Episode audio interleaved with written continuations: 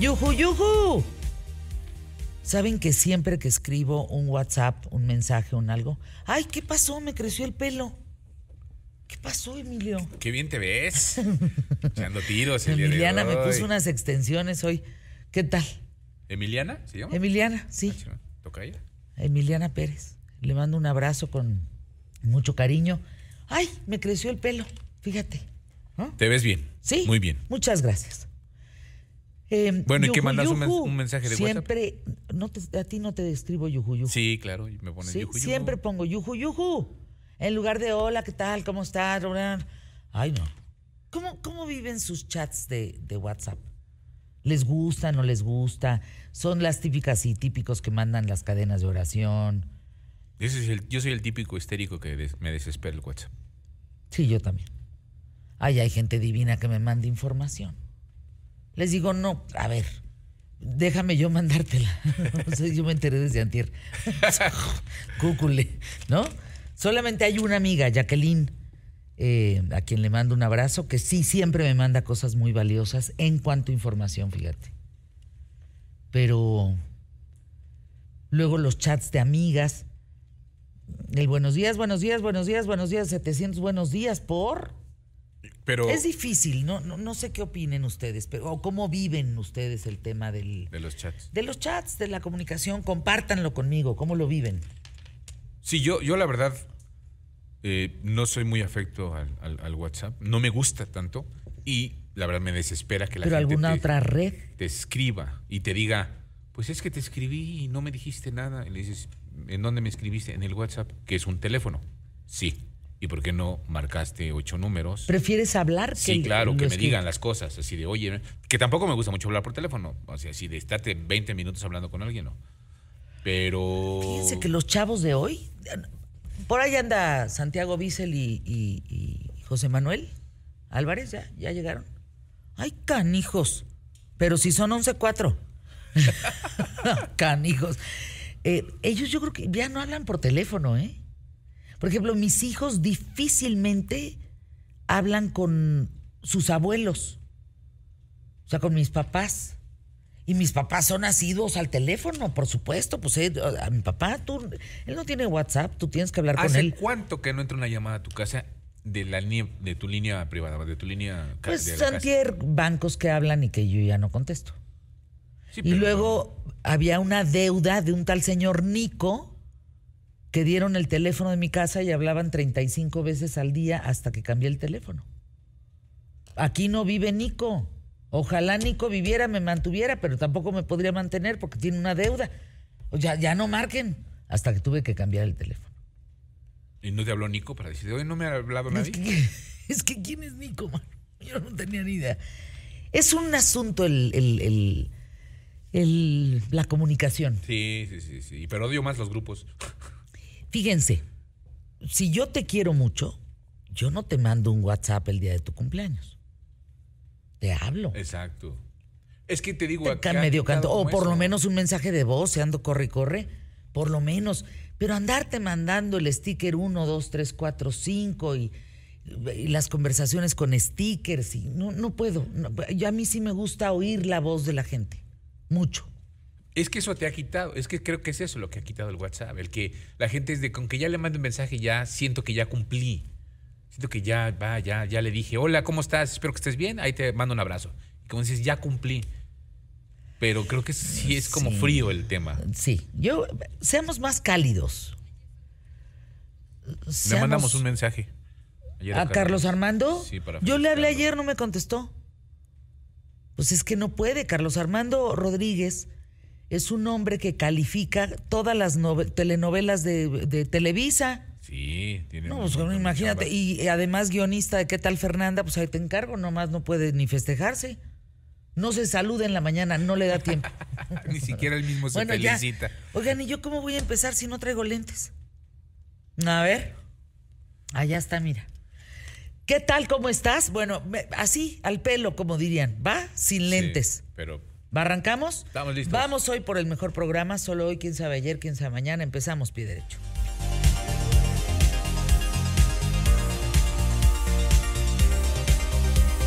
¿Qué tal? ¿Cómo estás? Espero que te encuentres muy bien. Gracias por acompañarme. Te doy la bienvenida. Mi nombre es Fernanda Familiar y hoy en QTF quiero platicarte cuáles han sido los storytelling más exitosos en la historia de la mercadotecnia. Ya, ya me puse los lentes, ¿eh? ya no voy a pelo, voy tal cual. Esta palabra, storytelling, es obviamente de origen anglosajón, se puede traducir como el arte de contar historias para quienes se dedican a las ventas. Voy a detenerme un momentito. Buenos días, ¿cómo te llamas? Roberto. Vamos a estar oyendo ruido de gente que trabaja aquí en mantenimiento por un tema que de mi lado izquierdo se presentó en el estudio. Por si ustedes escuchan, pues, ¿qué tanto le está pasando a Fernanda alrededor?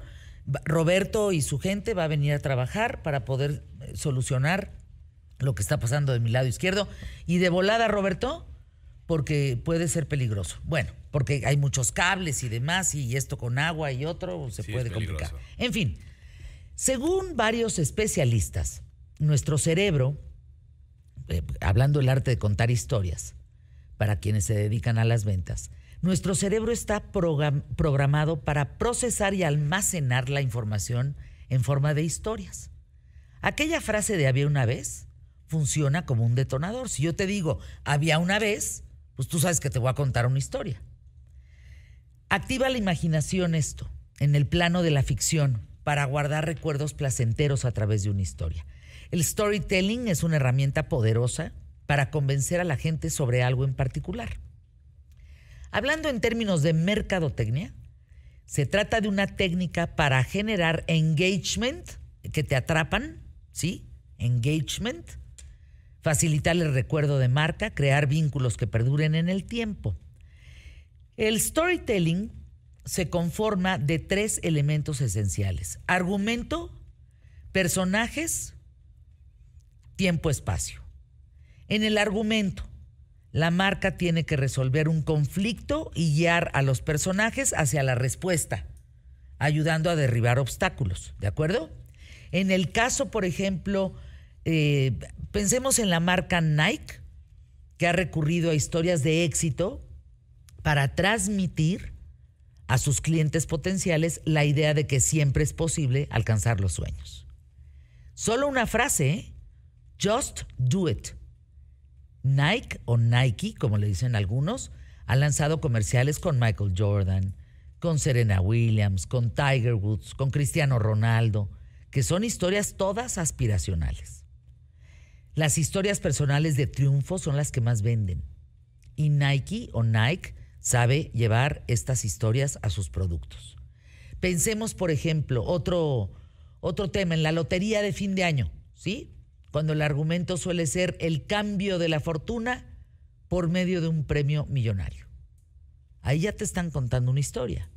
Coca-Cola, por ejemplo, también llevó a un grado extremo el arte de contar historias, a un nivel de personalización con las latas con nombres propios.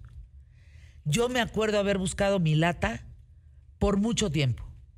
Y al no tenerla, pues me hicieron favor los de Coca-Cola de mandarme mi lata que dice Fernanda familiar. Ah, qué padre. Sí, pero imagínense, buscaba yo mi lata para yo poder contar mi propia historia de aquí está mi lata.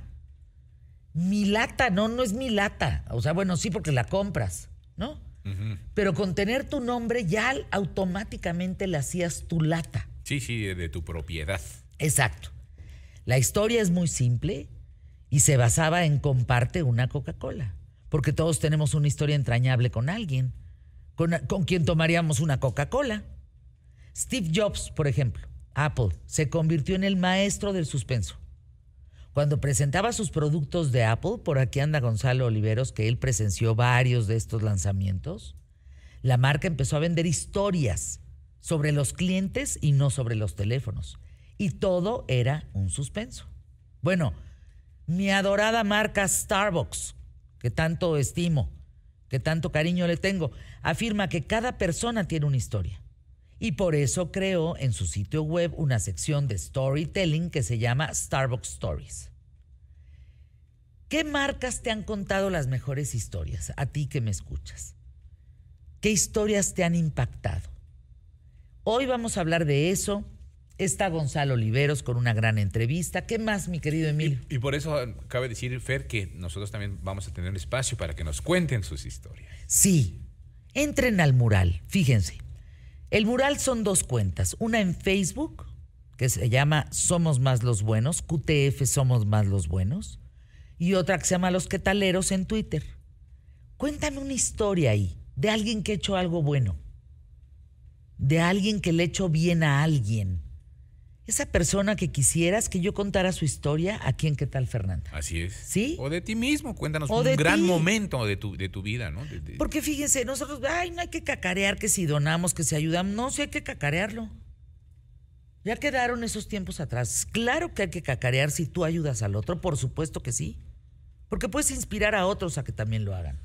Así es, quédense con nosotros, pues tenemos mucho que compartir y también tenemos historia al rato también. Ay, con Emilio Así tenemos historia. O sea, es un eh, programa de historia. Tenemos a Santiago Bissell con su de tres en tres. Síganlo, por favor, en Spotify, que ya lleva más de 600 que le está personas. yendo muy bien. Vamos a llegar a muchísimas más. Ahí se va construyendo eh, la, la playlist. Bueno, ya, ándenle, empezamos. Vamos hoy por el mejor programa. Solo hoy, quién sabe ayer, quién sabe mañana. Empezamos pie derecho.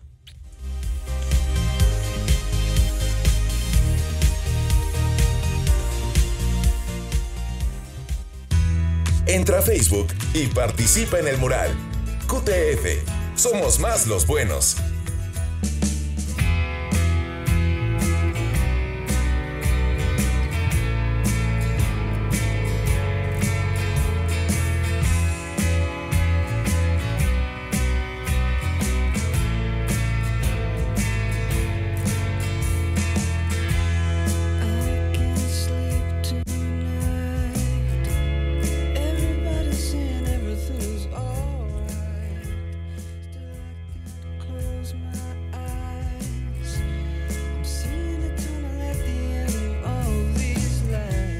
Querido Gonzalo Oliveros, qué momento. Cuéntanos rápidamente con Fran Healy, compositor guitarrista de Travis. Fíjate que Fran es un asiduo visitante a México, tiene un fan base enorme, eh, ha hecho un montón de cosas. Recuerdo en alguna ocasión que creó un acústico para radioactivo todavía en las instalaciones que tenía imagen en Prado Sur. De hecho, en esa cabina que era de imagen se hizo ese acústico y ha tenido muchas visitas y gracias a ello eh, eh, te- tenemos una relación muy cordial. Y platiqué con él, viene a México este fin de semana, estará en Guadalajara y en la Ciudad de México. Y platiqué con él sobre Mira, te la voy a presentar en dos partes y para que la escuchen ustedes, porque siempre es reconfortante escuchar a gente talentosa, pero gente también muy, muy tocada por la divinidad. Se van a dar cuenta por qué lo digo en la entrevista que escucharán en este momento aquí en ¿Qué tal Fernanda? Escuchamos. I'm really great and remembering the last time that uh, we have the chance to see you. Estoy muy it bien. Recuerdo la última vez que tuve la oportunidad de 2016 verte. Creo que fue alrededor de 2016 en la Ciudad de México, después de... No recuerdo bien. Creo que fue... ¿Fue un concierto de Rolling Stones? Fue un concierto de Rolling Stones. Recuerdo que viniste a mi cabina de radio en la Ciudad de México y estábamos hablando de la resistencia de Mick Jagger, de seguir en sus conciertos y hablabas y decías que tal vez tendrías que aprender algo así. Creo que tú tienes ese tipo de resistencia, ese tipo de energía cada vez que estás, estás en el escenario. ¿Cómo te sientes ahorita? I feel really, really good. Me siento muy bien. very competitive. Me siento I feel competitivo. like Mick Jagger. Me siento como Mick Jagger. He's still going for it. Can you believe that? ¿Tú He's puedes creer que todavía él va por todo? Going for it. I mean, I'm never él going todavía to va, be. va, ¿no? Se mueve en el escenario See, como there's nadie. two types of frontman. Okay, Quiero decir que nunca there seré él, is your Bruce Springsteen. pero hay dos tipos de frontman. you-. Ahí está un Bruce Bruce Springsteen, pero también un. Mick Jagger. You never see Bruce Springsteen without his Tú guitar. nunca ves a Bruce Springsteen sin su guitarra. Uh, in, in, in the same sense as you, uh, Y en you el mismo sentido. Pues tampoco me verías I'm- a mí sin mi guitarra. I've got a wire Tengo un cable unido a mí y puedo moverme gracias a eso. Y no puedo alejarme de ese micrófono, a menos que que me ponga uno de esos pegados en la cabeza, ¿no? Eso ya se lo tengo que dejar a Britney Spears, porque yo no quiero hacer eso, pero creo que hay otros como, run eh, como Mick Jagger, que son como Chris Martin, por ejemplo, de Coldplay. Muchos de estos eh, lot tipos more. de frontmen Um, son mucho más dinámicos. Creo que well, Mick Jagger es posiblemente uno de los mejores frontmen del mundo. like Y todavía lo es, ¿eh? Y me siento como que todavía me quedan muchos años. Me siento como un compositor, como I still have a un, lot of songs to write. como un a lot of hombre de melodies muchas to canciones que discover. queda por escribir, muchas I think eh, melodías por descubrir. Creo que cada líder own y cada style frontman tiene own way su propio estilo to y su forma propia de crear share with su the rasgo audience para poder compartir art. con la audiencia su arte. you have your- your- your main purpose Y tu propósito musical en la música es compartir letras y emociones. ¿Cómo te sientes sobre las audiencias en este momento? eh, through a Hemos pasado por momentos moment muy uh, estresantes en todo el and I think mundo y creo que la gente está dispuesta a compartir sus momentos eh, catárticos con, con, con tu música y tu estilo. Yeah. Um. Here's the thing. I think I really believe that when you go and you see. Sí, eh, así está la cosa. Creo que realmente cuando vas y ves una banda tocando un concierto, ya sea un lugar pequeño o un estadio, pues no puedes hacer esto viendo el tema en la televisión o no puedes hacerlo escuchando. Tienes que estar, por ejemplo, en la habitación. Y cuando estás en la habitación con una banda, cuando estás junto a ellos tocando, pues hay un momento en el where recinto en el que se convierte en una cosa, te unes, te unes a la banda, eres parte de la banda, And ellos son parte de ti. you Y esto es lo que es. I said earlier on, it's like a force for good. Es como una fuerza para siempre, para bien. I want to be in a band. Porque todos queremos estar en una banda. Yo quiero estar en una banda, tú There también. is no better job in the world than being Yo creo a que no hay mejor trabajo que estar Because en una banda. Porque estás- Cuando estás de pie en un escenario con tres o cuatro personas y todos están cantando y te cantan de a- regreso. Es- es mágico. La música es lo más parecido. Y te diré, no soy religioso. Me criaron como católico, pero no soy muy religioso. Tengo ideas de cosas muy diferentes. Pero sin embargo, creo que la música es, wow, es lo más parecido de los humanos feeling, it's a, cerca de Dios, aquellos humanos que han llegado a Dios. around the whole Donde quiera que esté, donde quiera que esté Dios, es una persona, es un sentimiento. Y creo que la música es um, algo que está tan cerca como, Um, como nunca. We can build spaceships that can take Podemos construir naves espaciales que nos lleven al universo, pero una canción puede llevarnos más lejos. And, and, and when I say further, I mean Y cuando not digo más way, lejos, way. Es hasta el final del camino. And, and, um, and this is so powerful. And so esto es I- I muy think poderoso. fans Y creo que para los fans y para las bandas poder entrar en una habitación y experimentar eso uh, is es posiblemente una de las mejores cosas que podemos I hacer. was thinking, eh, Pensaba, listening to you, mientras escuchaba, que una- one of the only una de las pocas actividades beings that you en donde los eh, seres humanos you can complete a unity. te completas Because como you can unidad. complete it with the, uh, choir, or you Porque uh, adquieres uh, con las people otras personas, chanting, uh, cantando you una idea uh, uh, in the intimacy, de but after intimidad, that, pero when you después share de it eso, with cuando the lo compartes audience, con el it's like público, a divine experiment. es como un experimento divino. You're absolutely right. Tienes toda la It's, razón, and it's Gonzalo. an example of what what it really is going on. Es un ejemplo el que acabas de dar de lo que realmente está pasando. everything's connected. You know, if, if Pienso que todo está conectado.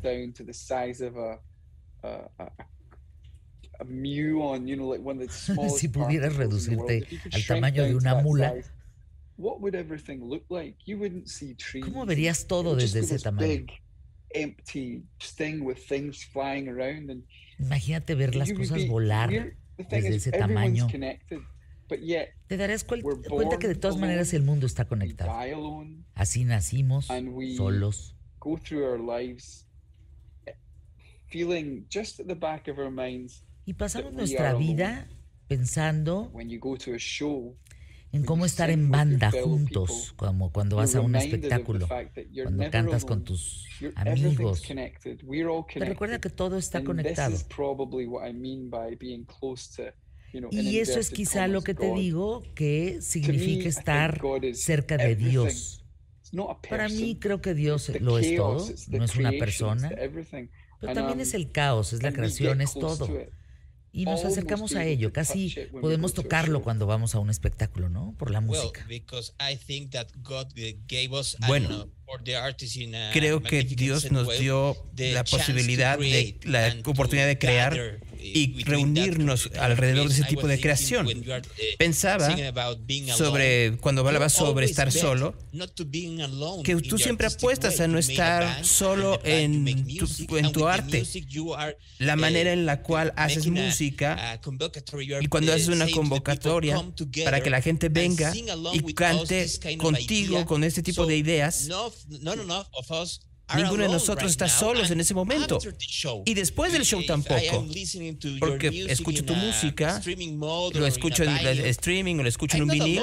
No estoy solo. Estoy con tu idea y estoy con otras personas alrededor en el universo escuchando esa idea. y escuchándolo a través de tus ideas y las letras. You know that thing, you know, you've watched those, um, Déjenme ir a anuncios QTF regresamos con la respuesta de Fran Healy aquí en ¿Qué tal Fernanda?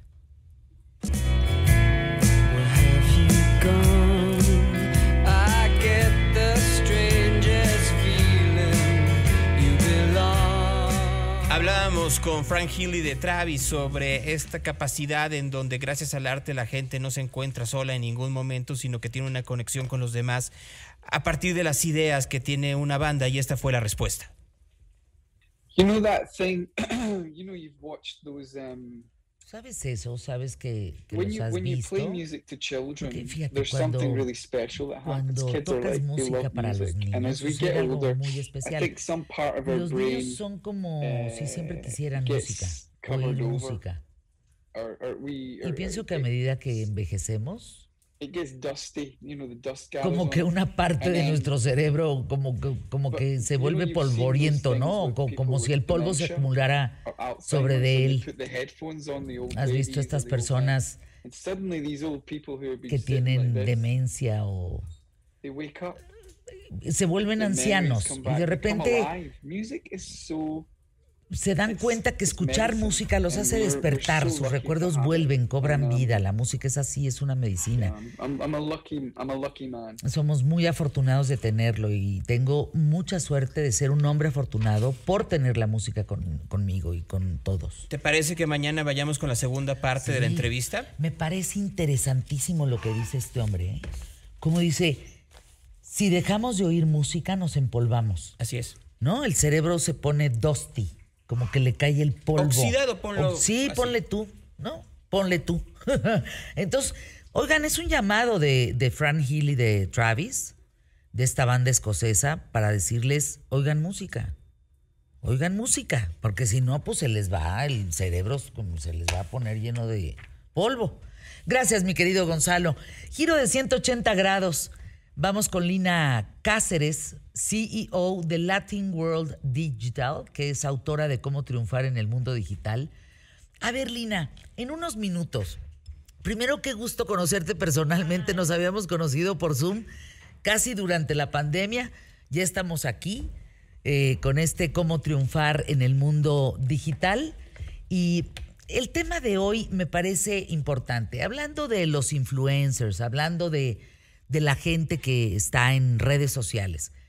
Eh, ¿Cómo construir una historia? ¿Qué- qué- ¿Cómo construir un storytelling? Contar una historia que sea poderoso. Bueno, yo creo que ese es el secreto de todos y, nos han enseñado que sigue, o sea, lo, básico de una historia, el inicio, nudo y desenlace siguen vigentes. ¿Qué es lo que pasa? Que en el inicio tenemos que tener un héroe de nuestra propia historia. Y alguien que me enseñó algo, que es Regina Carros, una gran creadora de contenido, me dijo, hice un, cu- un curso en Pixar y hoy los héroes para las personas es más, por los, es más por los intentos de lograr algo que por los logros. O sea, un héroe que tiene fracasos genera mucha más empatía que un héroe que lo logra todo. Y si te pones a ver, eso es algo que utilizan mucho los creadores de contenido porque ellos son héroes imperfectos, son héroes de su propia historia, pero son héroes que no, no se les han dado las oportunidades, que todo lo que han construido, la gente los ha acompañado, ha sido, ha sido testigos. Entonces, para mí, esa es una de las claves mostrarnos como personas reales en ese día a día, en, en hacer la historia mucho más simple porque eso genera empatía.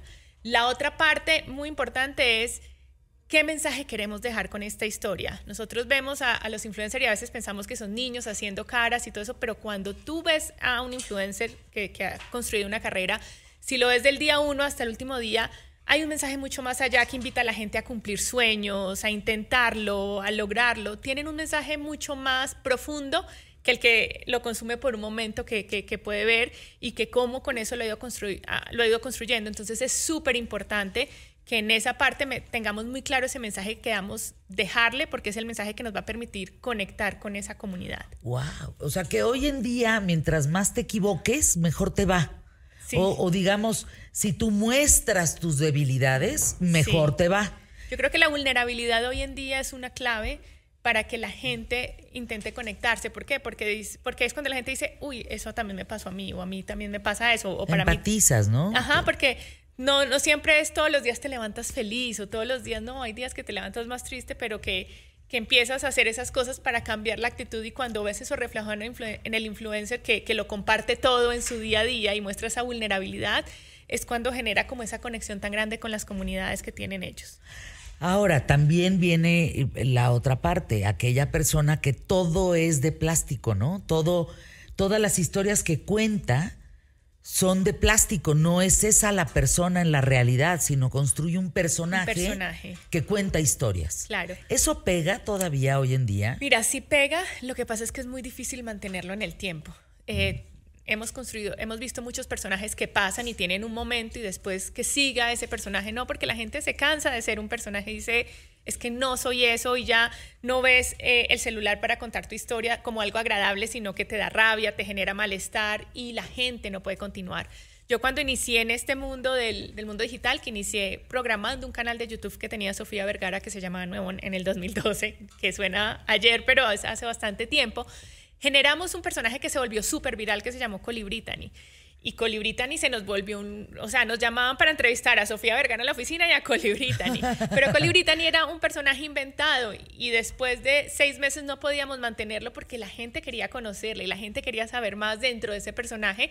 Y pues esa niña era un personaje que, que un día nos dijo, ya no quiero ser más este personaje y quiero ser yo.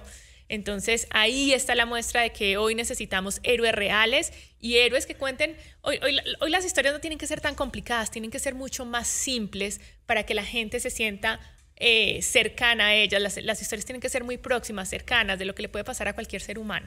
A mí me cae regordo el término orgánico. ¿Verdad, Bueno, Lina? Es, ¿de Yo lo peleo sal- mucho porque A ese ver. tema orgánico tiene muchos mitos. Eh, A ver, cuéntanos. digamos, cuando vienen las marcas y te dicen, no, es que quiero que sea orgánico, entonces no te quiero pagar o, ese tipo de cosas, ¿me entiendes? El orgánico creo que lo, no lo hemos utilizado bien y yo siempre digo a la gente, orgánico es que parezca algo de tu día a día, que no es forzado, que no estás tratando de mostrar algo que no es y que simplemente es la realidad.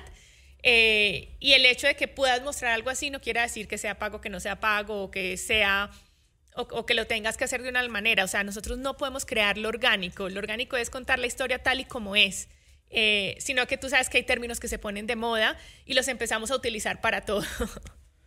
Ahora, ¿se nota lo orgánico? Sí. ¿Cómo, qué, características dices? Es parte de, parece que fuera parte de, de tu cotidianidad, ¿no? Como si fuera eh, así, espontáneo. sí. Mira, yo siento que Pero es... si vendes muchas marcas, luego Ah, todo es espontáneo. No, no, no, no, no. Por eso Es te que digo. yo ya me encontré dos, tres influencers Ah, no. por ahí que ya se les pasó la mano de vender Claro. tantas historias. Claro. Y entonces ya todo es vendido. Entonces ya, ya, Ya no hay manera de encontrar una, una madre orgánica, Lina. Claro.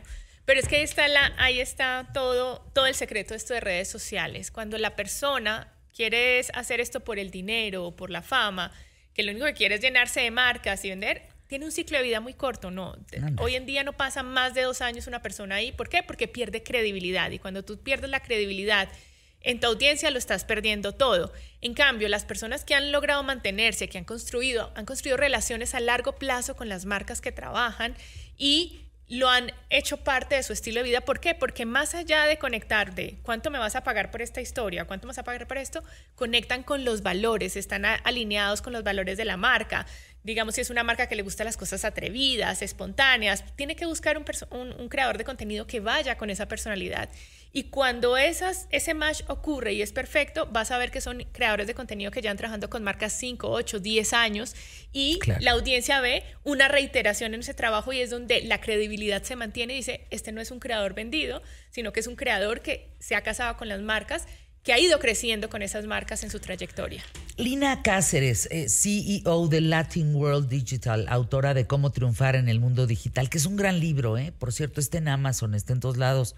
Lo veo en las librerías Gandhi, eh, Sanborns, Rúa. por Rúa, en todos lados. Léanlo. Cómo triunfar en el mundo digital. Señoras, señores, importa muchísimo que ustedes lo lean también Claro. porque no solo habla de cómo llegar a ser un influencer, sino habla de tú cómo levantar también un negocio. Exacto. ¿No? El interés del libro era eso, desmentificar que era algo para los jóvenes, era decir, el mundo digital vino para quedarse y es un mundo de oportunidades, tanto para el emprendedor como para el profesional que quiere mostrar sus, ser- sus servicios, que empezaron y los game changers y los que nos mostraron todos eran estos jovencitos, pero es una gran herramienta si la estudiamos y la manejamos de la manera correcta y es una herramienta que pone nuestro producto, nuestro servicio, nuestro talento a una ventana global y se pueden eh, a- salir muchas oportunidades de negocio. Oye, Lina, tú das cursos, das Sí. talleres, conferencias. Sí, doy talleres, ¿Cómo conferencias. podemos contratarte? ¿Cómo podemos llegar a ti para que, no sé, a lo mejor hay el dueño o alguien de recursos humanos o de mercado, no sé, escuchándonos de una empresa o alguien que quiere una clase particular, ¿no? A través de mis redes sociales, Lina M. Cáceres, siempre estoy eh, poniendo los cursos. Trabajo mucho de la, de, de la mano con MD Alatam y EXMA, que son grandes plataformas de educación. Ahí hacemos diplomados y diferentes cursos donde eh, les enseñamos a la gente y les damos ese, ese ABC que- que empieza con el libro a que, a que lo hagan y ayudarles a hacer esos manuales, ese, ese, ese inicio eh, para que esas redes se vuelvan una herramienta para ya sea crear, posicionar o escalar su negocio. Arroba Lina M. M. Cáceres. Te sigo, Lina. Estás, tienes 156 mil seguidores. Eh, estás constantemente en foros extendiendo la información que tienes. Por ejemplo, en este seis tendencias en la industria de influencer hablando del influencer hablando de marketing. No, no, está picuda, ¿eh? Oigan, siendo CEO de Latin World Digital, pues ahí les encargo. Gracias por estar aquí, Lina. Me encanta que vengas. Ven más seguido. Hoy hablamos del poder de la historia, del poder que tiene, de lo poderoso que es contar, una Contar historia. historias. Yo siempre digo que en digital, siempre dicen que el contenido es el king, pero el contenido y un gran storyteller es el king Kong. ¡Wow! A ver, ¿cómo, cómo, cómo- qué dijo? Está Que el buenísimo. siempre dicen que el contenido en digital es el king y el contenido y un gran storyteller es el king Kong. O sea, la rompemos. La rompemos. Oigan, me encantó ese concepto del King Kong. Gracias, Lina. Gracias por estar aquí. Anuncios QTF, mucho más que compartir. Quédate conmigo.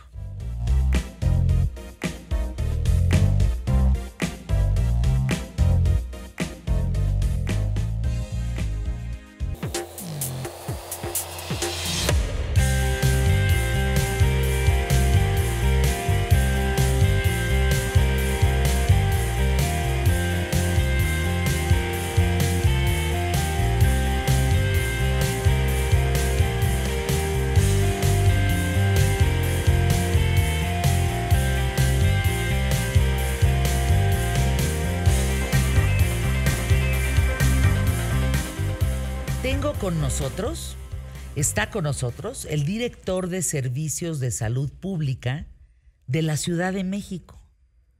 Válgame, doctor, ¿qué trabajo tiene usted? Doctor Jorge Alfredo Ochoa Moreno. Qué gusto saludarlo, ¿cómo está? Muy bien, muchas gracias por la invitación. Oiga, doctor, ¿cómo va cómo van las campañas de vacunación contra la influenza? Pues vamos muy bien, arrancamos esta semana una campaña intensiva de vacunación contra este padecimiento influenza. Tenemos como meta aplicar 2.450.000 a todos los adultos mayores, a los niños menores de 5 años, a las mujeres embarazadas, a todos los que tengan de 5 a 59 años, pero que tengan alguna comorbilidad, comorbilidad y además también al personal de salud. Ese es nuestro universo, nuestro objetivo. 2.450.000. A ver, doctor, si tengo más o menos buena memoria. ¿La primera cepa de influenza fue 2009? Ese fue el año de la pandemia, exactamente, 23 de abril del 2009. Que surgió en México y nunca logró salir de México, que eso fue una, una buena noticia. Mm, No le veo lo, lo bueno a esa noticia, o sea, llegó y llegó para quedarse. De acuerdo, pero no, lo que me refiero es, no se volvió como un COVID, una pandemia mundial, sino creció en México, nació en México y se quedó en México. No, fue una pandemia, fue una pandemia. Este, ¿La compararías como la de ahora? No. Ah, sí, por supuesto. Esta fue, ¿En una- una- fue la pandemia anterior y bastante fuerte también, con este tipo de virus, el H1N1. Ajá. Y sí, sí, por supuesto que fue una pandemia que se llama así cuando este, se extiende la enfermedad en varios países. Eso es una pandemia. Si hubiera sido nada más en México, hubiera sido una epidemia. ¿Se extendió a otros países, doctor? Claro, por supuesto. ¿A cuáles? Pues a muchísimos países. La influencia H1N1. Yo tenía eh, el- la información de que solo, vaya, sí hubo casos en otros países, pero realmente se quedó en México. No, O no, sea, no, se no. logró controlar, por decirlo así. No, no, no, no. Esto fue extendido a, a muchísimos países. Bien, de, de ese H1N1, de esta primera cepa, por decirlo así, que conocimos en el 2009, de influenza, hoy cómo se comporta la influenza? ¿Igual que en el 2009? No, por supuesto que no. Ahorita ya es un padecimiento endémico. Es decir, que ya es. Se llegó para quedarse. Ya quedó para quedarse, ya está ahí, que se exacerba en las temporadas invernales, en las temporadas de frío.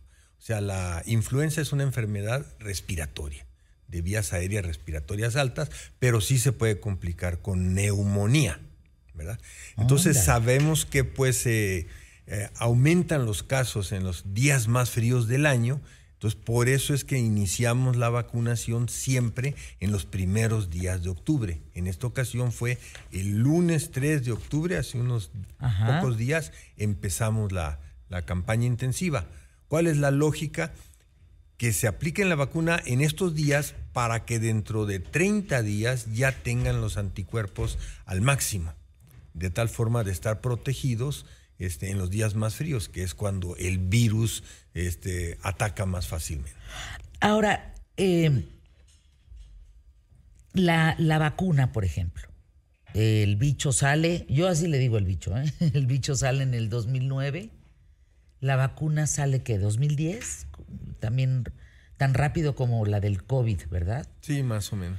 Hoy, lo que yo entendí en ese tiempo, doctor, es que cada año se trabajaba porque la cepa iba cambiando. Como que, el- pues es lo lógico en los virus, bacterias, hongos. Se van eh, fortaleciendo, se van defendiendo para que justamente puedan sobrevivir y nos sigan dando lata, ¿no? Entonces van cambiando, van mutando. Sí, exactamente. Hoy el virus, el, es virus, ¿verdad? El Sí. de la influenza. Hoy, ¿cómo es, qué, qué, qué información tenemos de este virus? Eh, ¿Cómo se ha potenciado? Eh, ¿Cómo ha mejorado sus defensas? Y sobre todo, si se compone y se junta con el COVID, ¿qué resulta? Sí, efectivamente este virus tiene mucha mutabilidad, ¿verdad? Y Exacto, por eso es que cada año se tiene que crear una nueva vacuna. Ahorita la vacuna que estamos aplicando en este momento Mm. contiene tres virus, el H1N1, el H3N2 y el, H- y el tipo B. Son los tres virus. Ah, ¿Es contra tres virus? Son tres virus los, de, Los pero de son la de la influenza. influenza. Y hay más, Pero estos son los tres más importantes que se consideran en la vacuna. Cada año se tienen que hacer estudios científicos para ver en qué consistió la mutación y cuáles son los virus que están predominando. O sea, que ahorita están estudiando, digamos, la influenza del 2023, 2024, de los próximos años, ahorita en esta temporada. En esta temporada, para diseñar la vacuna que estamos Exacto. aplicando, tuvimos que estudiar los virus que están circulando en los últimos meses y que van a estar circulando hacia adelante. Entonces se definió que son estos tres, H1N1, H3N2 y el tipo B. Con esos tres tipos de virus se compone la vacuna y es la que estamos aplicando. Es la que va a ser más eficaz. ¿Es la Cancino? No, estamos hablando ahorita de la vacuna contra la influenza. Nada más. Nada más. No, nada de COVID. Vamos a aplicar en esta temporada también la vacuna Cancino. Eso es muy importante mencionar. Ándele, doctor, a ver, cuéntenos. Entonces, ahorita en esta primera ocasión van a ser dos vacunas. Es la Cancino y también la de influenza. O más bien al revés, la de influenza como siempre y ahora también la Cancino. A ver, entonces, digamos que los mexicanos, ¿cuántas vacunas, doctor, nos tenemos que poner en esta temporada de frío? Dos, dos. Le estamos recomendando aquí en la Ciudad de México, porque tenemos disponibilidad de vacunas, ponérsela de influenza como siempre, pero también estamos ofreciendo la vacuna contra el COVID. ¿Por qué? Porque también es una enfermedad muy similar a la influenza y que también eh, se exacerba durante la temporada de más frío, durante la temporada invernal. Por ese motivo estamos ofreciendo las dos vacunas. Doctor, me quedé pensando ahorita, hay un cambio climático. Entonces, eh, ese cambio climático pues nos trae vueltos locos. De repente vemos calorcito en enero y yo recuerdo este año, doctor, a ver si no me equivoco, que en febrero hacía un frío, que Dios guarde la hora. Y entonces de repente ahorita las lluvias por tanto huracán, pues en, gran parte de, de México, muy bajas temperaturas, cuando en esta época pues no era lo, lo, lo sucedido, lo que sucedía. ¿Esto altera también una campaña de vacunación? Pues este. Ah, qué buena pregunta. En términos, la verdad. en términos generales, este, a pesar de que hay esos cambios que por el cambio climático, siempre los meses de, de noviembre, diciembre, enero son los meses más fríos, ¿no? Entonces, por eso se, pe- se pretende siempre vacunar en los primeros días de octubre pero sí puede alterar este, el que haya cambios climáticos eh, cuando es este, temporada de verano y haya frío, etcétera. Esos cambios bruscos de temperatura también cambian en lo que es el comportamiento de los virus, por supuesto. ¿no le parece fascinante cómo se defienden estos bichos? Porque fíjese, doctor, bueno, hoy contamos con vacunas, contamos con una medicina que pueda ayudarte a salir adelante, contamos con inyecciones, en fin, en el mundo del medicamento en, terráqueo, pues, en, la tierra, pues estamos muy avanzados, ¿no? Eh, ahora creo que lo complejo es cómo distinguir qué tengo. Porque donde yo empiece eh, a estornudar, entonces ya me voltearon a ver feo porque no sabemos si es COVID, porque no sabemos si es influenza, porque no sabemos si es qué. Alergia también pudiera ser. Las alergias tipo invernal, ¿verdad? También hay. Hay manera de saber temporal, cómo, o sea, si es el Omicron, si es COVID, si es... Son muchos bichos, doctor. Sí, por supuesto que hay manera. Este, nosotros todavía estamos en los centros de salud este, aplicando la prueba rápida. La prueba rápida para ver si es COVID. Pero también aplicamos lo que se llama el la PCR. En esa PCR se puede diferenciar si es otro tipo de virus, si es este, el de COVID o es el de influenza. Esa es la manera de poder determinar cuál es el agente causal de, la- de esos síntomas, de esa enfermedad. Entonces, nos recomienda que ya acudamos a dónde, con quién, cómo, a qué hora, qué edad, etcétera, etcétera. ¿Cuánto va a costar? En fin, para ponernos la vacuna de influenza. Y otra pregunta, doctor, ¿quién sí se la debe de poner, quién no? Correcto. Tenemos un minuto. La de vacuna contra la influenza es totalmente gratuita. Se está aplicando en todos los centros de salud de la Ciudad de México, dentro de la Secretaría de Salud, pero también en las unidades de medicina familiar del Seguro Social, del ISTE, de Sedena, de Pemex y de Marina. Todo el sector salud la estamos aplicando. Está dirigida principalmente a cinco grupos prioritarios, porque son los más vulnerables. En primer lugar, los niños menores de 5 años con excepción de los primeros seis meses, que eso no se les vacuna. Los mayores de 60 años, todos deben de vacunarse. Las mujeres embarazadas, todas deben de vacunarse, independientemente del momento de la gestación en que se encuentren. Y luego tenemos al grupo más grande, que es de 5 años hasta los 59 años, solo que tengan alguna enfermedad grave, una comorbilidad, llámese cáncer, llámese enfermedad no, del no. corazón, si no, no. Doctor, pues muchas gracias. Doctor Jorge Alfredo Ochoa Moreno, así dice su bata en grandota. Así, me gusta. Director de Servicios de Salud Pública de la Ciudad de México. Gracias por estar aquí. Muchas gracias por la Hasta pronto. Hasta Muchas luego. gracias. Bueno, pues informados ya estamos, ¿no? Sobre el tema de las vacunas de la influenza. Vamos a anuncios QTF, Manuel Somoza. Ahora sí viene el tema peso contra dólar, ¿eh? Más adelante Santiago Bissell con su de tres en tres, la historia de Emilio y mucho más. Quédate con. Es jueves y en jueves pues llega la historia de Emilio Valles Vidrio, arroba Vallesvi, como te dice Bissell, Valles Glass. Vice Glass. Valles Glass. Vice Glass. Oye, Vice Glass, ya llegó tu historia. Es una historia que divides en dos partes por la complejidad y por la el interés que hay sobre este personaje, ¿no? Es que déjame decirte algo que es bien importante, que tiene que ver con el hecho de lo que hablábamos el pasado lunes.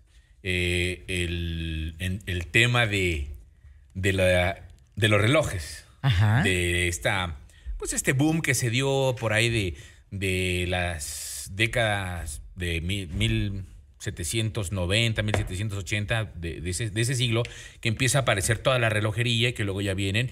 Pero es hasta 1980, por ahí así, que realmente empieza un boom de esta colección, de, de tener una colección de relojes. Y que mucha gente apuesta por, por tener relojes de colección y los Rolex y esto. Entonces, hablábamos de uno de los grandes relojes de la historia, que es el María Antonieta.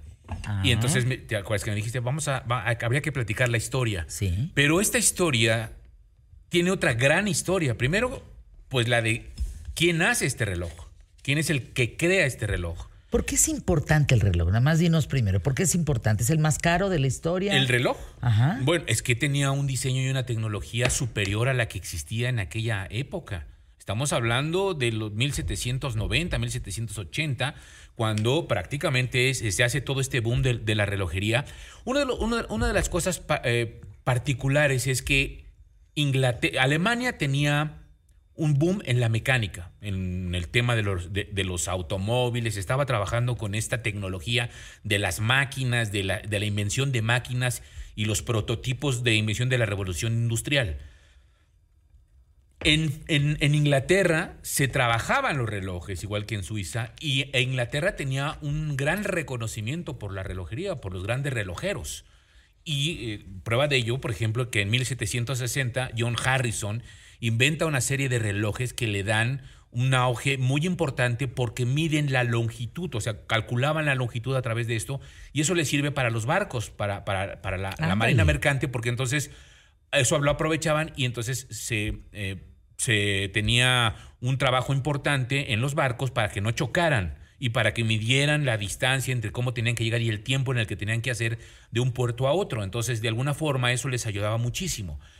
Pero mientras todo esto sucedía en, en Inglaterra, eh, lo que sucedía en Alemania, lo que sucedía en Suiza y en otros países en, ese, en esa época de 1760, Francia estaba en la intelectualidad. Estaba con este rollo de la ilustración y entonces el tema era prácticamente que no brillaba absolutamente nada en las cuestiones tecnológicas como tal de, de- de aquella época. Pues no tenían eh, nada, nada interesante. Entonces a Francia le urgía algo, algo importante y, y algo novedoso. Y por, por lo general, los ilustradores, los intelectuales de la ilustración, pues al final de cuentas, ellos hablaban de que la razón tendría que triunfar frente a la religión. Y ese era su pensamiento, entonces pues prácticamente no les interesaba nada más allá que el tema de la intelectualidad. Pero, ¿para qué necesitan la religión y la magia cuando combinando la ingeniería con una construcción inteligente puedes darle vida a lo inanimado? Es lo que pensaban los franceses. Por eso los franceses compraban muchos relojes ingleses. Pero el problema es que Francia se sentía el gobierno francés se sentía muy decepcionado de decir, ¿por qué tenemos que estar usando relojes este, ingleses? ¿Por qué no somos capaces de crear nuestra propia industria de, re- de relojería? Que además en París había Por estar en la en la- intelectualidad. en la ¿no? sí, exacto. Y es que para, para los intelectuales traer un reloj, aquí viene la respuesta de que me decías que qué tan importante, más allá del reloj de, de María Antonieta, ¿cuál es la importancia del reloj? Lo que ellos decían es llevar un reloj contigo, cargabas las leyes del universo. ¿Por qué? Pues porque en un reloj tenías el tiempo, tenías, podías medir distancia y, y podías encontrar todas las artes que te podían llevar más allá de entender y no interpretar la religión. Por ello entonces los franceses estaban buscando un- algo interesante en esa, en esa época. Resulta que en 1775 llega a París un hombre llamado Abraham Louis Breguet. Breguet. Breguet. ¿Cómo Ten- se pronuncia? Era suizo. Ah, ah, Era suizo. ok. Por eso no, no, no, no, le puse el, el acento, el acento francés. ¿eh? Ni Ah, no, ni- porque aquí la que habla francés es la productora, entonces como se pronuncia, pues quién sabe, porque ¿Quién sabe? es suizo es Breguet. Breguet. Bueno, Breguet llega, a, llega ya a, a París y empieza a hacer toda una revolución en- en- en- en el diseño de los relojes. Se convierte prácticamente, y así lo llega, llega a ser el padre de la relojería. No, no había cumplido 45 años cuando ya prácticamente era el mejor relojero del mundo. Ándale. Lo veían como la eminencia en cuestión de los relojes. ¿Por qué? Porque muchos de los grandes re- relojeros pues veían en sus diseños algo sumamente increíble. Su padre, el padre de, de- de- de- de Abraham, había muerto cuando él tenía 11 años. Su mamá se casa con un relojero, el relojero lo, saca del colegio y, se lo lleva de aprendiz. Un año después, este cuate ya, sabía cómo funcionaban los mecanismos, cómo había que calibrar toda la maquinaria, tenía, sabía perfectamente qué tenía que hacer y cómo hacer que ese- se, se generara este tic-tac específicamente. Ya era un experto en todos estos movimientos de engranaje. Así que, como ya para él estaba rebasado el hecho de ser el aprendiz del el padrastro, viaja a París para trabajar con los relojeros más sofisticados y aprende otras maneras porque la función era y, la- y el reto era hacer relojes más, este, con, con piezas mucho más pequeñas. Y sobre todo, entender lo que es el mundo de la relojería y en estas cosas ingeniosas crear piezas pequeñas, precisas, directas y se le llamaban complicaciones. ¿Qué son estas complicaciones en el mundo de la relojería? Una complicación es cualquier función que no sea la básica de decir la hora, los minutos y que requiere un conocimiento mucho más amplio, más sólido de la relojería para crear un reloj mucho más sofisticado. Entonces, un reloj entre más complicaciones llega a tener, más valor puede llegar a adquirir, obviamente por la capacidad y por lo que contiene este reloj. Así que Breguet aprendió sobre los ciclos solares, los calendarios lunares, cómo coreografar cronologías y pronto, cuando ya él ya tiene todo este conocimiento, pone su tienda, empieza a, montar su relojería y en un 2x3 su tienda se convierte en el centro de innovaciones en relojería, la más importante no solo de eh, Europa, sino del mundo, y estaba justamente en Francia. El primer invento que emergió de su pequeño taller es el reloj perpetuo que, como su nombre indica, no necesitaba que ya se le diera cuerda, pues aprovechaba la energía producida por los movimientos de la mano o, que, o quien lo usaba y se convirtió en el aparato de moda de 1780. Fue el principio de una revolución que empezó a generar los términos de mecanismos, las técnicas, las bueno. estéticas, con un estilo, eso sí, muy elegante, porque a él, lo, a él lo que le importaba es que no nada más el reloj era, tenía que ser bonito in- de manera interna, sino una belleza por fuera. porque finalmente tenía que plasmar parte de estilo. ¿De dónde sacaba la información? ¿De dónde se volvió como alguien tan experto a nivel mundial? ¿De dónde aprendió si no existía la información? Porque era una mente brillante. Ah, por genio. Sí, porque, porque O sea, porque él decía, la máquina aprendiz. tiene que ir Sí, así. ¿por qué? ¿Por qué, por qué te- él lo que se cuestionaba él es, ¿por qué tenemos que hacer todo exactamente igual? ¿Por qué un, o sea, un reloj funciona así? Ok, pero ¿por qué no tiene que funcionar de otra manera? ¿Por qué tenemos que pensar que solamente el reloj se le tiene que dar cuerda? ¿Qué pasa si esa cuerda haces el movimiento o haces el movimiento de la mano y entonces eso revoluciona energía suficiente dentro de la pulso. maquinaria, exacto, para que Guau. empiece a generar estos. Entonces, por eso empieza a crear estos Sí, porque mecanismos muy estás en un siglo en donde no hay información, en donde la relojería, pues no, no, no, no está avanzada, en donde, pues es el padre de la relojería moderna, ¿no? Así es, Básicamente. exactamente. Entonces, pues, pues, al final de cuentas, lo que no sabía era, lo que él bu- buscaba y pretendía era, de, bueno, a ver, ¿cómo, cómo le tenemos que dar este, este, esta nueva forma y esta nueva tendencia de los relojes? Pero ahora, lo importante es que como se convierte él en un innovador, y desde el principio los relojes de, de eran prácticamente de lujo, no, no eran para el pueblo, ¿eh? eso sí es importante mencionarlo. O sea, no cualquiera traía un reloj de los que hacía este hombre, porque su, su finalidad era para clientes acaudalados. Ahora, ¿dónde conseguía los clientes acaudalados? Pues era casi casi vecino de un lugar aristocrático en donde abundaba la riqueza, la vanidad, la ostentación, donde había mucha presunción, donde había mucha competencia, nada más y nada menos que del Palacio de Versalles. Ándale. Como él estaba muy cerca a su tienda del Palacio de Versalles, pues todos los del Palacio de Versalles Iban a su tienda. iban a su tienda o llevaban los, los, los, este, los relojes de manera que... Y podían pagar cualquier cantidad de dinero. por Porque ellos. además tener un teléfono de, de- un teléfono, perdón, un, un reloj de, de, era como tener un teléfono iPhone 14. O sea, era así de, ya tienes el nuevo estilo pro, este, proletario, sí, ¿no? Y entonces era presumirlo. Y entonces es como traer un iPhone 14. Y entonces se convierte en eso. ¿Qué? A ver, espérate. Te- tenemos un minuto. Tú trajiste ahí unas cajitas, ¿qué es eso? Es lo que te iba a enseñar. ¿Quieres ver A ver. nada más y nada menos que el reloj proletario de Breguet? Aquí está el reloj proletario de Breguet. ¿Cómo? ¿Por qué lo tienes? Porque soy coleccionista de relojes. A ver, no, no, no, no, no, no, no. Sascuas. Miren, sí lo tiene. Este es de. de, de- Ese es el estilo, ese es, de- de- ese es, ese es parte de una réplica de 1880. yo- De 1880. Esos son parte de Emilio, los ¿qué estilos. es eso? No lo puedo creer. No, pues hubieras empezado por ahí. Miren esto, por favor, es la colección de Emilio. Mira esto, Santiago. Ah, si lo puedes mostrar a la cámara, por favor, Santiago, ¿me ayudas con eso? Por favor. ¡Ah! Se le cerró la caja en el dedo tú. Parte de los diseños de, de- de este hombre que fueron los que empezaron a revolucionar No, no, parte no, de la relojería, pues es precisamente eso.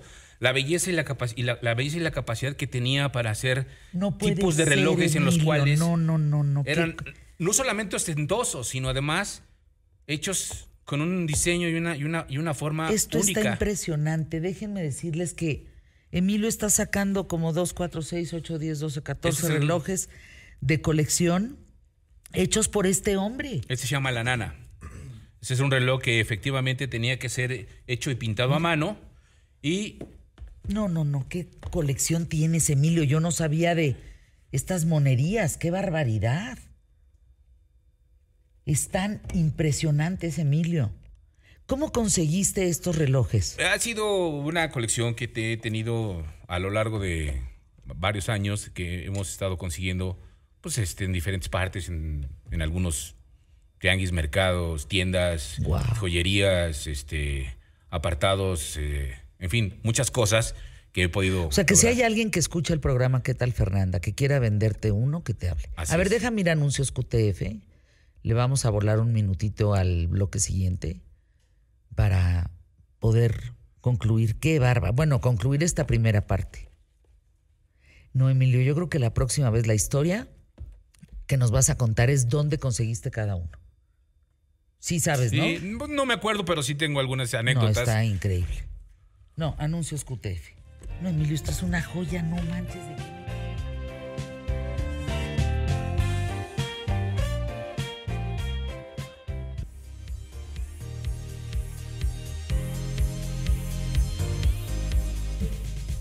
Emilio Valles Vidrio, por favor concluye, tenemos, bueno, concluye tu historia por hoy. Por hoy, eh, sí, bueno, eh, este hombre, Abraham, eh, era tan reconocido ya a nivel El mundial, padre de la el padre de la relojería que entonces es que en- recibe una encomienda particular. Resulta que le piden crear una pieza para la reina de Francia, María Antonieta. En este registro de trabajo, que es precisamente la orden número 160, se especifica que tenía que hacer un reloj digno de la reina. Y entre las variantes, estipula- y entre las va- varias estipulaciones que tenía era, debía sonar cada hora y cada cuarto de hora, tener un termómetro, mostrar el día, mes, año y años bisiestos, dar la hora solar y ser delicado pero robusto. Todas las partes internas, sin excepción, serían de zafiro, cuerda automática y la hora celestial, la hora de Dios, diría el, el- el- el- el secretario del COSER. Tenía que ser tan bello como ingenioso, como el máximo, de, o sea, las máximas complicaciones que pudiera tener el material hecho de preciosidades, pero además no había límite de dinero ni límite de tiempo para poder entregarlo. Es precisamente cuando crea y entonces acepta, acepta este reto y entonces lo inspira a tener que generar el María Antonieta número 160, de lo que, con mucho gusto, vamos a platicar la, eh, la próxima, Próxima- de ocasión que- que- de la ¿cómo es el historia reloj? del reloj. De Ay, no tendrás una réplica del reloj, ¿verdad? Te tengo una sorpresa la próxima semana y ya con esto pues prácticamente me despido. Así mira. ¿Qué te parece esto? Sí tiene no, la no, réplica. no, no, no, réplica. la réplica. Este es el, este es el, el naval de los Estados Unidos. Ay, no te vayas a caer. Y esto, ¿Está sacándose relojes de todas partes del pantalón? está belleza. bien bonito. No, está de... ¿Qué es esto, Emilio? Dime si no es una belleza esto. Déjame. ¿Ya viste, Bisel? Ese, el, el dorado me encantó. ¿Eh?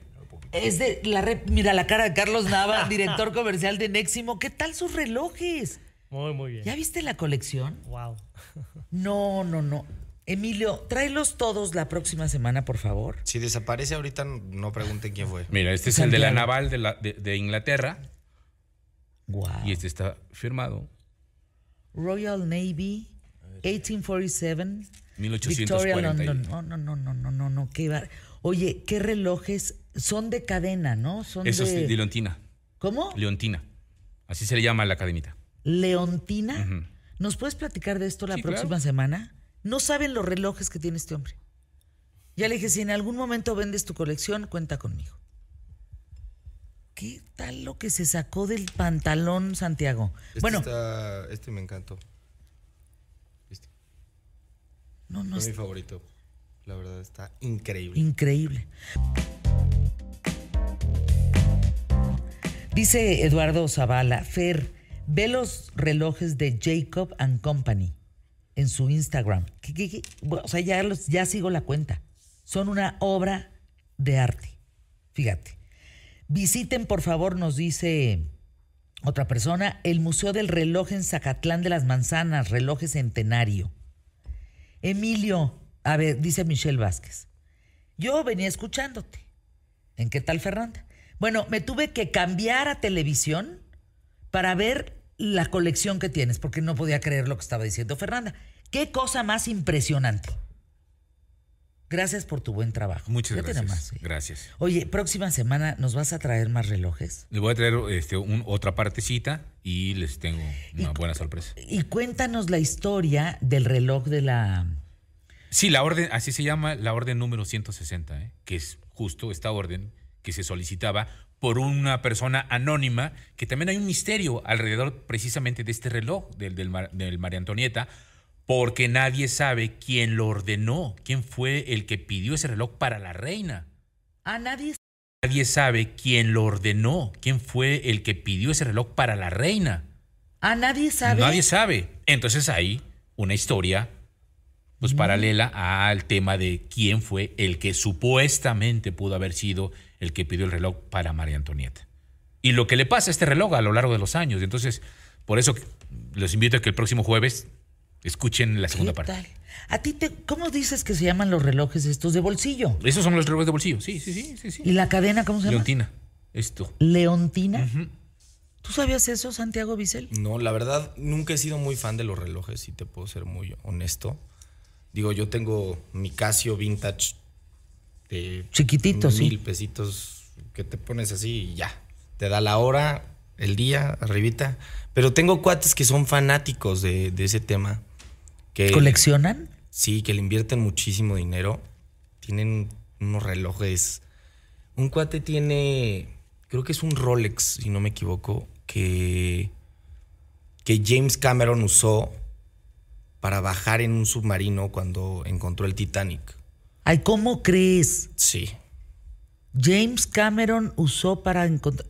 ¿Qué tal eso? Qué padre. Es que, ¿sabes qué, Santiago? Ahorita vamos a de tres en tres, pero, y Santiago Emilio, eh, público más inteligente de la radio y de la televisión, la historia de los relojes, cada quien tiene una historia con un reloj. La verdad, tú tu colección, a lo mejor tú tienes una, no tienes ninguna historia, no, no, nadie te quiere con relojes. No, pero os- nunca he tenido relojes, no. Bueno, nadie- creo que te acaban de regalar uno de una moto así muy... Pero es de, o sea, no es algo que use De yo. mano, exacto. No es de mano, no es de los que traes para, para todos lados. Oye, pero ese del Titanic está. Yo también tengo amigos, por ejemplo, con relojes. Digo, no, que, que sean o, o no muy caros, pero la historia detrás del reloj.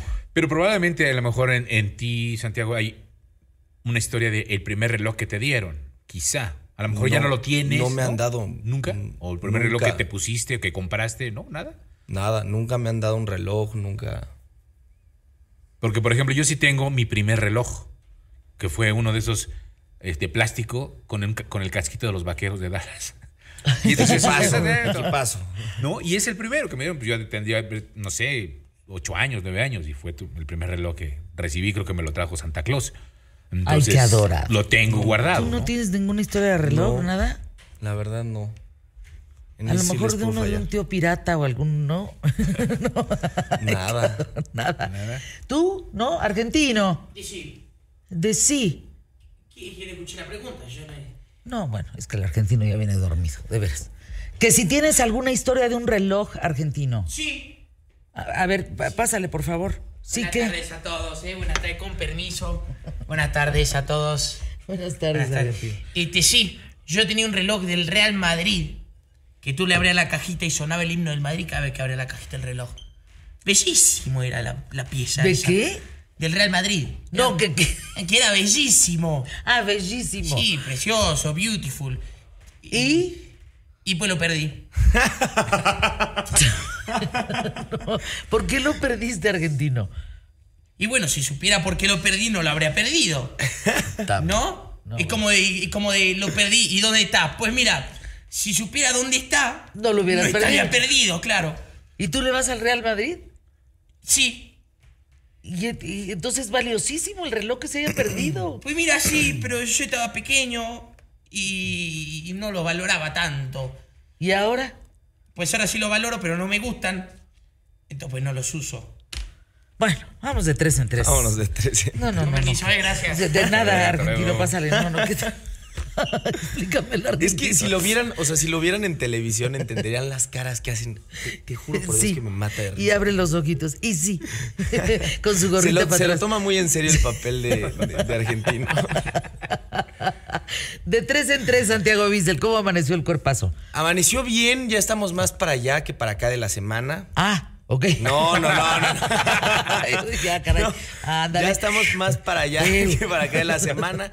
Es un, es un sentimiento mezclado entre decir, ya va a acabar la semana, porque les puedo decir que por primera vez estoy haciendo algo que me gusta, entonces me emociona que sea lunes. Eso no suele pasar muy seguido. Pero también el fin de semana ya des- despertarse tardecito. De Dormirse cenar, tardecito. Dormirse tarde, ver a, ver a mis amigos. Ay, qué padre. Convivir con la familia. Qué Entonces padre. es como un mixed feeling ahí entre, entre ya va a acabar la semana o no. Mañana les tengo una rola increíble para todas esas mamás que nos están escuchando para que lleguen con sus hijos y los dejen con el ojo cuadrado. Órale, nos vas a actualizar Pero- a las mamás. Bien. Eso. Y luego a los papás, ¿no? También a todos Sí, los sí, que sí. nos estén escuchando para que lleguen con su hijo y así se quede con el ojo Que cuadrado. diga, ¿qué cuadrado. onda? Mi mamá está súper modernizada. ¿Qué le pasa? a ver, bueno, la canción. Pero hoy les traje una rolita para bailar. Les traje a Z Tangana otra vez, fue de las primeras recomendaciones que, que- que hice en el programa. Pero me dirán, ¿por qué vuelves a recomendar a Z Tangana? Eh, y yo más que una queja lo tomaría como un cumplido por la versatilidad del artista. Es impresionante cómo puede pasar de un flamenco a un corrido tumbado, que es que si yo fue- si fuera por mí, Z Tangana es uno de mis artistas favoritos, podría recomendar discos enteros del cuate, pero tiene una versatilidad artística y musical para pasar de, de bachata a, a corrido tumbado, a flamenco, a pop, reggaetón. Y tiene una voz tan especial con unas letras que, que tocan en lo más profundo. Pero bueno, vámonos un poquito más al grano.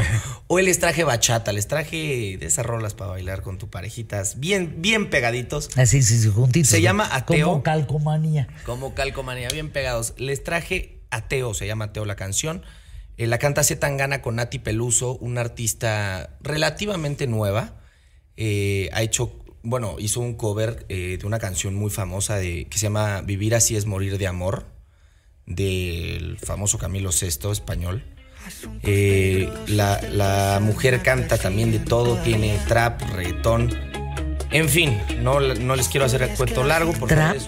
trap. ¿Es un género? Es ¿Trap? un género. es- Así como hip hop, soul, trap. Menos, sí. Ándale, no Eh, sabía. para Señoras, nos estamos actualizando, señores. Alegre. Para eso software. sirvo, para eso sirvo. Aquí Para estoy. actualizarnos. Eh, bueno, me queda poco tiempo, entonces, producer, por favor. Yo era ateo, pero ahora creo. Porque un milagro como tú ha tenido que bajar del cielo. Yo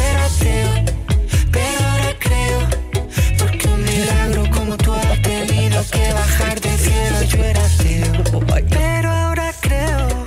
Porque un milagro bajo del cielo. Me gusta. Yo era ateo. Pero ahora creo. ¿De qué habla la canción? La canción habla, eh, creo que a todos nos han roto el corazón alguna vez, y si no, espero que nunca te lo rompan porque se siente re feo. A todos. Pero todos, todos cuando nos rompen el corazón perdemos la esperanza en el amor. Todos dicen, no, es que ya me vuelvo a enamorar, me van a lastimar, traigo el corazón roto. Híjole, me siento la patada, ya no creo en nada. Entonces esta canción se trata de cómo a un cuate y a una mujer que ya no creen en el amor, les, les llega de repente como un milagro. Ah, qué bonito, la usan meta- esperanza. usan la metáfora de yo era ateo, religioso. Yo era ateo, pero ahora creo. Porque un milagro bajo del cielo. Yo era ateo, pero ahora creo porque un milagro bajó del cielo. Exacto. Ah, no, qué bonita canción. Yo creo, que, se- yo creo que se llamaba Teo, fíjate. Yo era Teo. Ateo. Pues, No, no, hijo, sí está de ateo. Quédate con los relojes, mi querido Emilio, de veras. Emilio Valles V. A ver, bueno, cine, Cine. Santiago. Nos vamos con una película, es la primera película que recomiendo, que está en cartelera. Se llama Smile. Dicen que es la nueva mejor película de miedo del año. Ah, pues Se ha ganado todas las críticas de todos lados. Dice que te trae de la silla agarrado. ¿La vas a ir a ver? La- no, ya la vi. ¿Y? Brutal. Buenísima. Buenísima. Está, la distribuye Paramount Pictures, ahorita Ajá. está en cartelera. Eh, próximamente supongo que por el dis- distribuidor ser Paramount va a estar en Paramount Plus. Eh, la, dirige, eh, la dirige Parker Finn. No les quiero dar mucho contexto, pero se trata de una doctora que tiene ahí un rollo con... por favor, véanla, no les quiero dar mucho 30 contexto. segundos. ¿Y la, ¿Y la comida? y la comida, vámonos. Hoy les traje unos taquitos de birria. Qué rico. Eh, birria Colorado está en calle Río Lerma, 218 en la Cuauhtémoc. Eh, sirven esti- eh, birria estilo Tijuana, entonces básicamente si queremos... Ay, carne de res cocida con chile. ¿eh? Sí, con todo. Uf. Si queremos echarnos un tentempié, pues vámonos después de aquí. del Con una cervecita. Una, uf, bien fría, bien muertita. Así. Qué bueno que ya es jueves. Jueves. Qué bárbaro. Ah, ¿qué dijo ayer? Jue- jue- Jueves. No, ayer fue Mercopits. Hoy es Miércolitos. jueves. Miércolitos. Hoy es Híjole, jueves. están el uno para el otro. Entrego micrófonos a mi querido Paco Sea. Gracias, Santiago. Síganlo en de tres en tres en Spotify y en arroba Santiago Bissell En Instagram. en Instagram. ¿Sas? Sas. Y nosotros mañana aquí en Punto de la Hora en ¿Qué tal Fernanda? Con Así el es. público más inteligente de la radio y la televisión en México. Se me antojó la birria, no se me antojó ir a ver Smile, me dan pavor las películas de miedo, pavor. Ay, a mí sí. Pero la canción Ateo, me quedo con ella, ¿eh? Sin duda. Anuncios QTF ya no. Vamos con Paco, hasta mañana.